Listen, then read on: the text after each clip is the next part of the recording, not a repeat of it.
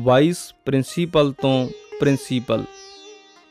ਸੰਤ ਤੇਜਾ ਸਿੰਘ ਜੀ ਨੇ 1904 ਵਿੱਚ ਖਾਲਸਾ ਕਾਲਜ ਅੰਮ੍ਰਿਤਸਰ ਦੇ ਵਾਈਸ ਪ੍ਰਿੰਸੀਪਲ ਦੀ ਸੇਵਾ ਸੰਭਾਲੀ।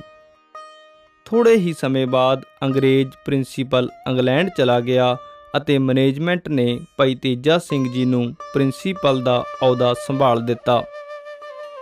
ਗੁਰਵਾਕ ਸੈਲ ਪਥਰ ਮੈਂ ਜੰਤ ਉਪਾਏ ਤਾਂ ਕਾ ਰਿਜਕ ਆਗੈ ਕਰ ਧਰਿਆ।